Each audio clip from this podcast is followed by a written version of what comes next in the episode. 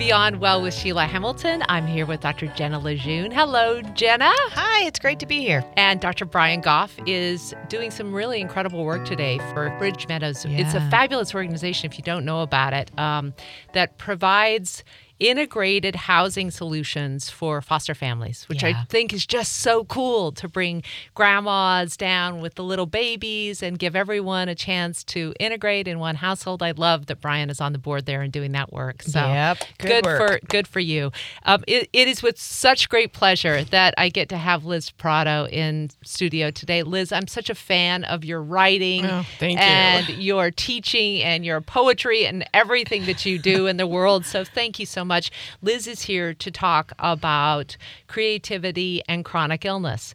And I think that uh, this last year was the first time that I ever saw you post something about the fact that you suffer from a chronic illness. Why did it take you so long to be open about it? Uh, it took me so long to be open about it because I was afraid of the judgment that comes in our society with people who are sick or disabled in some way. And I thought people would treat me as less than, less than capable, less of a person if I did that. Uh, Jenna, just jump in from the very beginning. Do you think that that's true, or Oh, is that self stigmatizing? Well, I mean, we learn our self stigmas from the messages we get from from our society. It's not like you woke up and said, "You know what I would like? I would like to think that maybe I'm less than." Yeah, So right. yeah, if, you know, we internalize these messages, but absolutely, uh, there's there's so much when it comes to chronic health problems. There, the there's the you're less than, you're not capable, you can't be relied on. But then there's also the really it's kind of just up in your head kind of thing or i know what stomach aches are like and so there's Wow. there's so much that people with chronic health problems struggle with um, yeah One of the um, fascinating things is to go back to your original writing on when you first started getting sick. And I want you to be as vivid as you can in your storytelling about that as you were in that article. Okay. So this was in uh, February of 2013. And um, my dad and brother in 2008, 2009 were suffering from just the apex of severe mental and physical illness. And um, they lived in Denver, and I was up in Portland, and I was trying to manage that situation from afar. And yet they really didn't want any help. So it was just this constant hitting my head against a wall, and at the same time, just watching them go down the drain. And which, in fact, they did. In 2010, my dad died. We're pretty sure he killed himself um, with an overdose of pills. And then a year later, my brother died. And my mom had died when I was 26 years old. So here I was, 44 years old. My whole family was dead. My family house was in foreclosure because my dad had died with massive debt. And I had to clean it all out in four days. This 4,000 square foot house. And they were both small time hoarders. The, there was stuff literally from like when my dad was in the Navy, you know, in the 1940s in the house going all the way through, which you'd think would be cool. Like, oh, hey, here's this cool thing at dad's. But it was just such a stressful situation. There was no time to stop and get sentimental or nostalgic about anything. So I had gone through all of that and um, been super depressed and um, and and suicidal. And so I was put on some antidepressants that did get me out uh, off the ledge there, but also put 25 pounds on me and made me very lethargic um, and made my uh, thinking very, very foggy. And I couldn't write at all for this long period of time. So, right before uh, February of 2013, when my husband and I had gone on this trip, I had decided to go off that antidepressant and really was ready to get my life back. I was so excited to be able to go and climb mountains and, you know, go down into Waimea Canyon on Kauai and have a have a satisfying, good physical relationship with my husband and all those things that I hadn't been able to do. And so we went on this trip, and the first morning it was absolutely gorgeous. And I woke up early because I always wake up early when I'm there. And I got to see the sunrise. And, um, you know, it was all these beautiful purples and pinks and palm trees swaying and birds singing. And I realized I had a sore throat. And I know my body really well. And I know that when I have that kind of sore throat, the like, no matter how much you drink, I couldn't, you know, make it go away. It was scratchy. I know that means the beginning of a cold. And I was like, oh man, this sucks. I'm in Hawaii and I have a cold. But I also thought, I knew my body that what happens when I get a cold is just like kind of everybody else's, you know, like you like have a cold for 10 days, 7 to 10 days and then it goes away and I usually have a cough that hangs on for a while. Um, and so I expected that, that was going to happen. Well, I ended up being sick for a month and with severe bronchitis and um, couldn't get out of bed couldn't and i was supposed to be teaching and people had to come in and teach my classes for me and it was really just a, a very difficult period of time and so when i got well from that i was like okay I'm never going to take my health for granted again. I'm just going to be a healthy person and I'm going to do everything that makes me happy and I'm going to teach classes and take classes and I'm going to be physically active and all those things. But what it ended up happening instead is I started actually just being really tired all the time. And I started having more and more sensitivities to noise and to light, to being in crowds. And I noticed that things were just wearing me out in a way that they had never worn me out before. Mm. So instead of getting better, I was actually getting sick. It took so long and so many doctor's appointments before you were finally diagnosed with chronic fatigue syndrome. Mm-hmm. So, was that a f- full year later that you finally got your diagnosis? Actually, a year later, the diagnosis I got was what they call adrenal fatigue, yeah. which is a diagnosis that's accepted in the alternative medicine community, but not in the Western medicine community. But the theory behind that is your, your adrenals have been overstressed because you've been stressed and aren't producing enough of the hormones like cortisol that you need to just deal with the everyday stressors in life. And so the theory was that, like, we'll restore your cortisol and we'll help your body heal, and in like one or two years, you'll be be better again. Yeah. Didn't happen. It didn't happen. Wow. Yeah. And so how how did you finally get to the investigation of the is there a blood test? Is there Mm-mm. there's it's just symptomology. Yeah. Right? Wow. It's a diagnosis of exclusion. Like you try and get rid of all the other things that it could be. So um and honestly, like the way my diagnosis came about is like my naturopath said, Yeah, I think that's what you have and we're gonna start treating from that perspective. But my um, primary care physician um, was I think she gave me the diagnosis because I was frustrated and she said and I was I was asking her like here I was saying to her here are what my problems are. We were having a phone consultation and she said, "I think you should take a healthy back class." And I was like, "What?" And she said, "Well, you know, you're having all these pains because pain is a part of chronic fatigue syndrome often." And I said to her, "So wait, you're you're telling me honestly you think all my problems will go away if I just take a class to strengthen my back muscles?" Wow. And she said, "Yes, I do." Wow, this is this gets to Jenna's initial point. It's so it's not just society at large who says it's in your head. Yeah. It's even the medical profession. Oftentimes, people with these chronic illnesses are being told by their physicians, "Well, you know, we do think it's a little in your head." Mm-hmm. That's difficult. Yeah, and I guess you know, to put myself in the perspective of physicians, we, we sort of expect our physicians to have the answers to everything. We kind of put them on this pedestal like they're God. And of course, they're human beings. And of course, they don't have any more answers from science than, you know, science has to offer. And so if if they don't have a, an idea about what's going on with you, of, of course they're going to just sort of throw out there what they do know does help. Like, yeah, if you're having back pain, it probably would be help, helpful for you to like work on your back stuff. Is that the solution to what's going on? Is that the cause? Probably not, but that's what she knew how to offer. And so I, I think it's not helpful for us to kind of vilify the uh, Western medicine um, in this. It's it's a system wide problem that we think we're supposed to have the answers to all of this mm-hmm. stuff. Yeah. And if it's not, it's either the physician's problem or it's your problem and it's just up in your head. And the fact is, it's probably a lack of knowledge problem. Yeah. yeah. So, is there more information now about chronic fatigue syndrome, how much more widespread it is than when you were first diagnosed? Um, a little bit. And it's been really wonderful that there's a researcher at Stanford University who has taken this on um, because his own son is completely debilitated by chronic fatigue syndrome.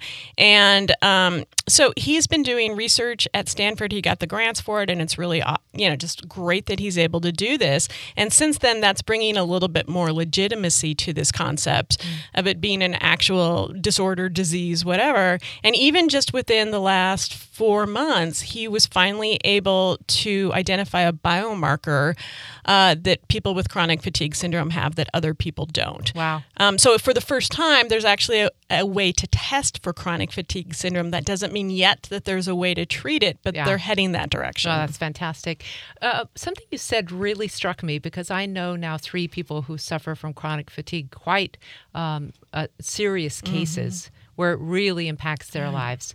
And all three had extreme stress right before they were diagnosed. Mm-hmm. Is there a marker for that? Is that one of the things that happens? Is that there is some rush of those stress hormones, the adrenals do get fatigued, that there is some way in which the body kind of crashes? Possibly. Um, you know, those are the two things that we see most often with people who have chronic fatigue syndrome is that they either had a viral infection of some kind right before the disease took hold and or some serious stress. And we know that stress weakens our immune system and you know so everything anything can sneak in at that period of time too. So my you know my guess is that there's a combination of things that are happening. And again that's what makes it so complicated is it's not just this one thing. You know yeah, when somebody right. has strep we're like oh they have the strep bacteria. Here's some antibiotics. You know and in those things western medicine is awesome for certain things like that. You mm-hmm. know if i have like a blocked artery i want western medicine in there helping me fix it.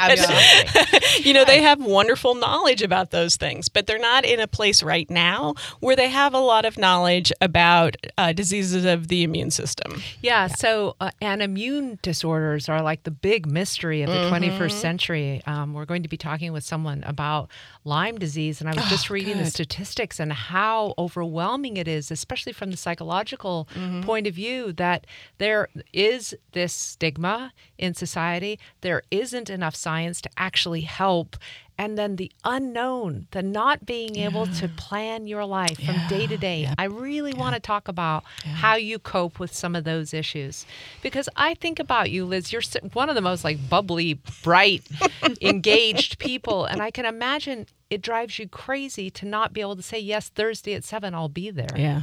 It is, and that that's really hard for me. I mean, I'm just getting a little teary even thinking of that exact example of um, I want to be able to be there for people. Um, I want to do it because it's fun, but I also want to support all my friends and my community and all these different things like I used to. And I can't do that anymore.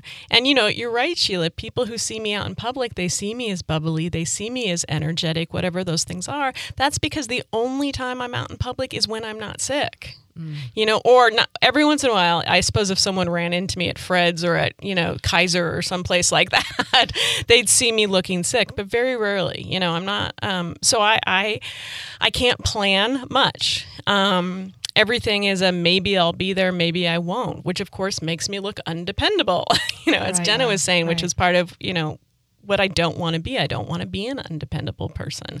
And then there's that whole piece that of like there's the psychological component too, mm, right? right? So often, especially in Western medicine, we love to try and make this distinction of like physical health problems mm-hmm. and psychological problems as if somehow the yeah. body was separate than the mind. Yeah. But of, of course, there's always this interaction. And so when our bodies are run down, when we're not able to do the things that give us pleasure and joy and meaning, like being able to be there for our friends, it takes a psychological yeah. toll on us as well.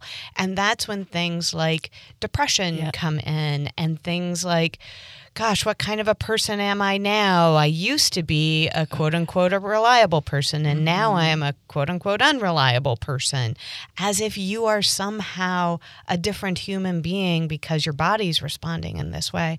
And so there is a lot of overlap between chronic, what look like physical health problems Yeah. and psychological um, struggles, which is why people who have chronic health problems often really benefit from seeing a therapist because of all the psychological side effects. Yeah. Jenna, how do you begin to work with that? That, that sense of disappointment Yeah. is Oh, what huge. causes depression. Yeah. It is. You know, it's like I really wanted to do this and I have a fever of 102 and I have body aches and I I can't breathe because of my coughing and I could infect someone else. I can't go again. Yeah. So how do you work with that? Yeah. I might just say it's slightly different. I would say, kind of in general, from an ACT perspective, one of the things that contributes to kind of things that look like depression are not being is not being able to live a life that's in line with your values. Yeah. Mm-hmm. Right. So that's kind of how mm-hmm. we talk and, about and it. she from, talked about what her values are. She Exactly. wants to support her friends. Exactly. She wants to, yeah, yeah. That's exactly, it. So Yeah. it isn't just, oh darn, I didn't get to go to the show, like a disappointment like Right. that. It's I don't get to be that person. And so what we do, what I- don't work with uh, chronic pain and, and chronic health stuff, but from an ACT perspective, it is an evidence based treatment for that. And what we do is we help you kind of connect with, okay, so what what's the value behind you going to that show? is it I want to be I want to be a reliable friend. I want to be loyal. I want to be caring. I want to be supportive. Okay.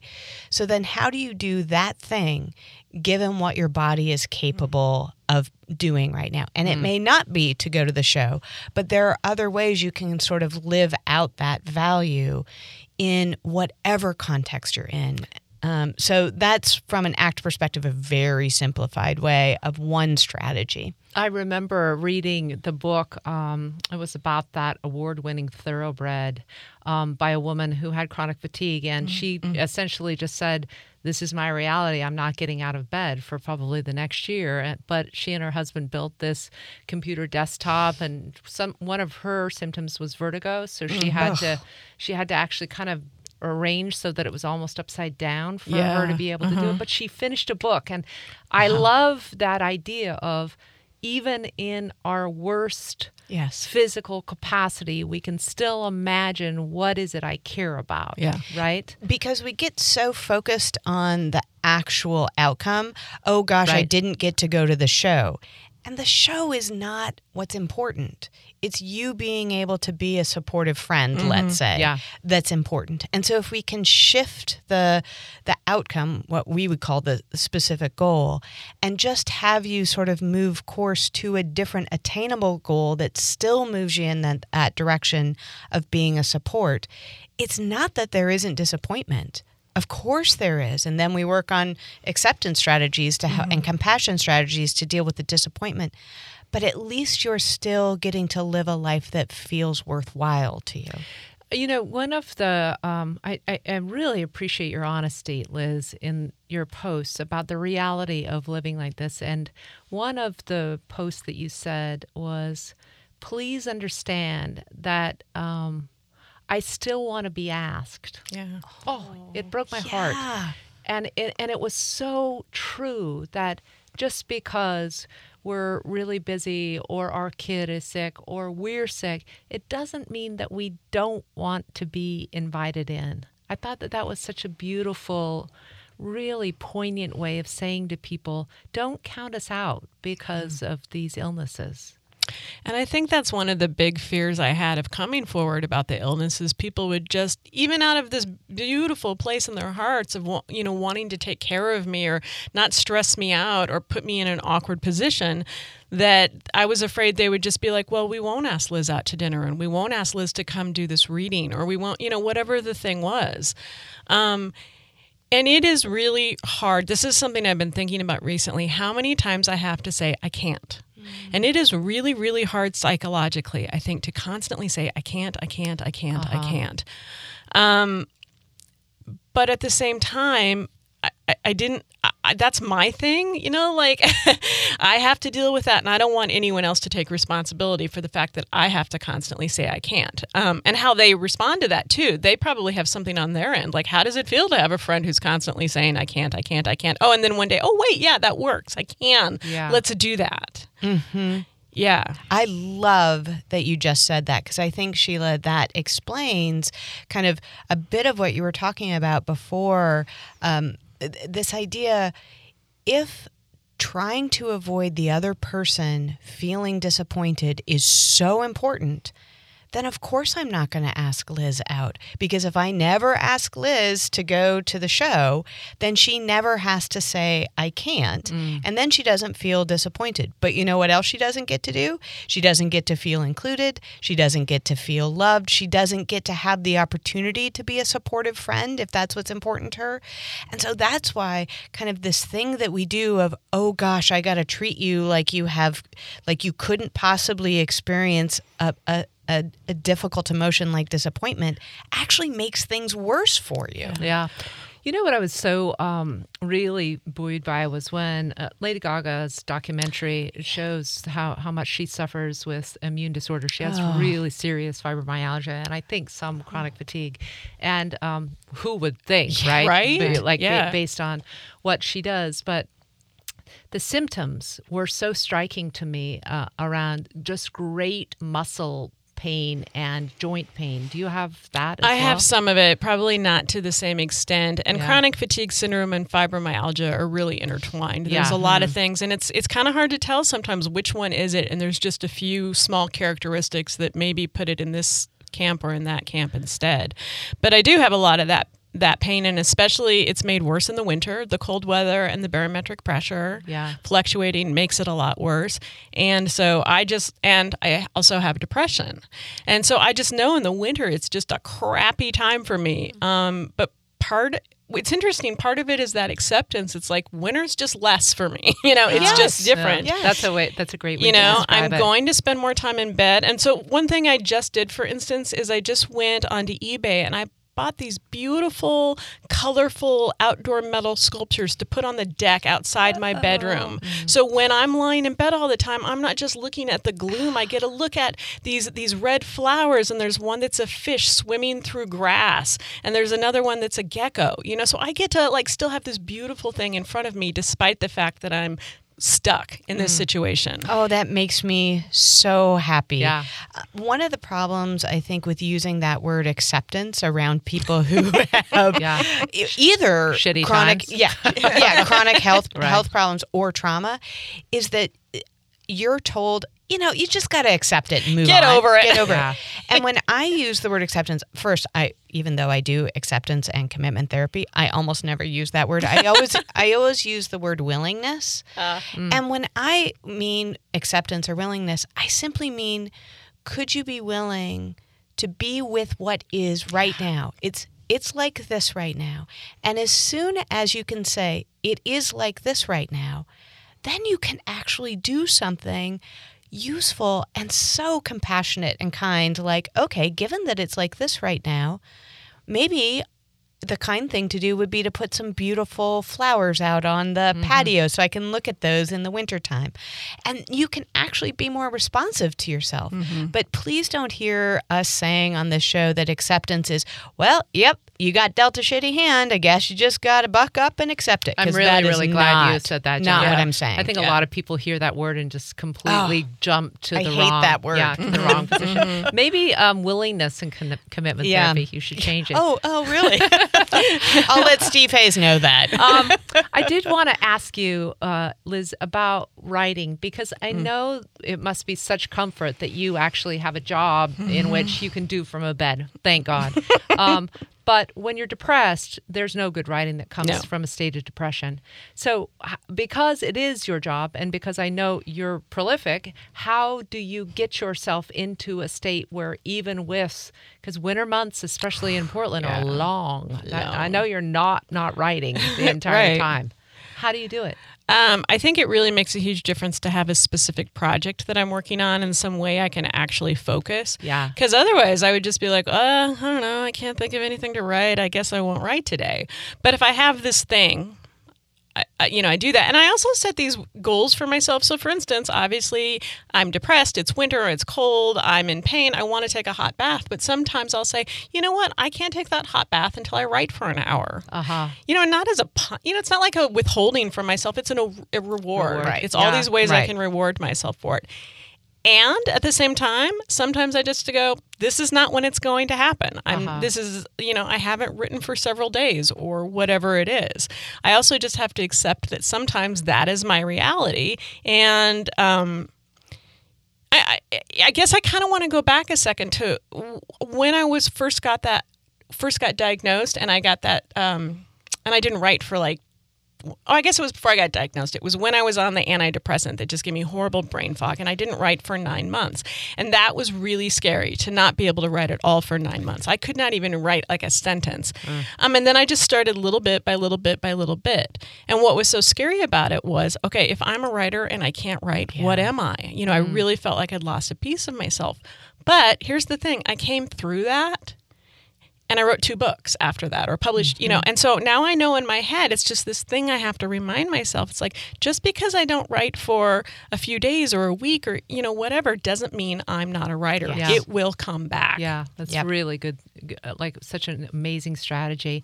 I want to ask about how this impacts your marriage because it's hard on our partners. It's it's mm-hmm. difficult on the people who have to take care of you when you're sick. Mm-hmm. So, how do you have compassion both for yourself and the people who live in your in your sphere? Yeah.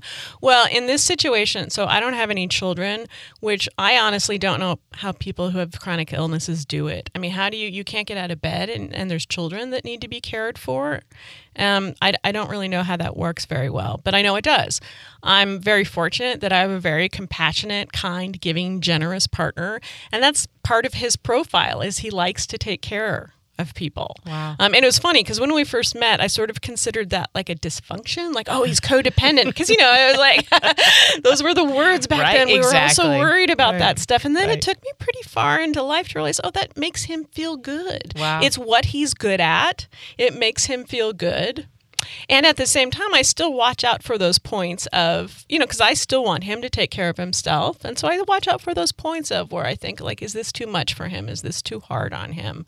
But he, he's he's great. And I mean, I don't, I have read stories of people's whose partners weren't. Yeah. And who a lot thought, of divorce, a yeah, lot a lot of, yeah. uh-huh, because they're just this. It's like there's a belief that they didn't sign up for anything except a healthy partner. Yeah, you know? or they still think they're faking it. Like, why can't you just get out of bed? I mean, I, I hear Yeah. stories like that too, which are just heartbreaking. Yeah.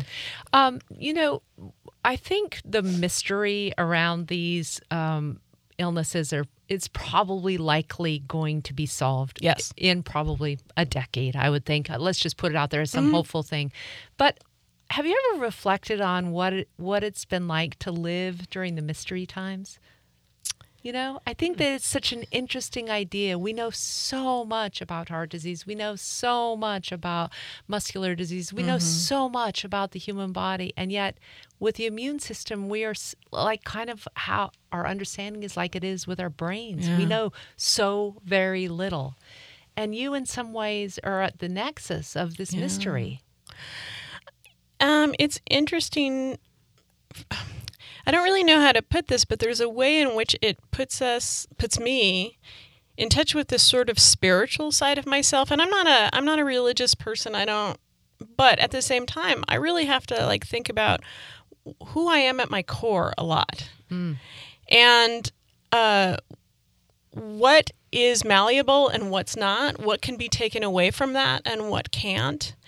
And that may be true with other diseases too, where we know how to cure them or we know what the causes of them are. But um, it's a lot of time. And especially because this is an invisible illness and the disabilities that go along with it are invisible too.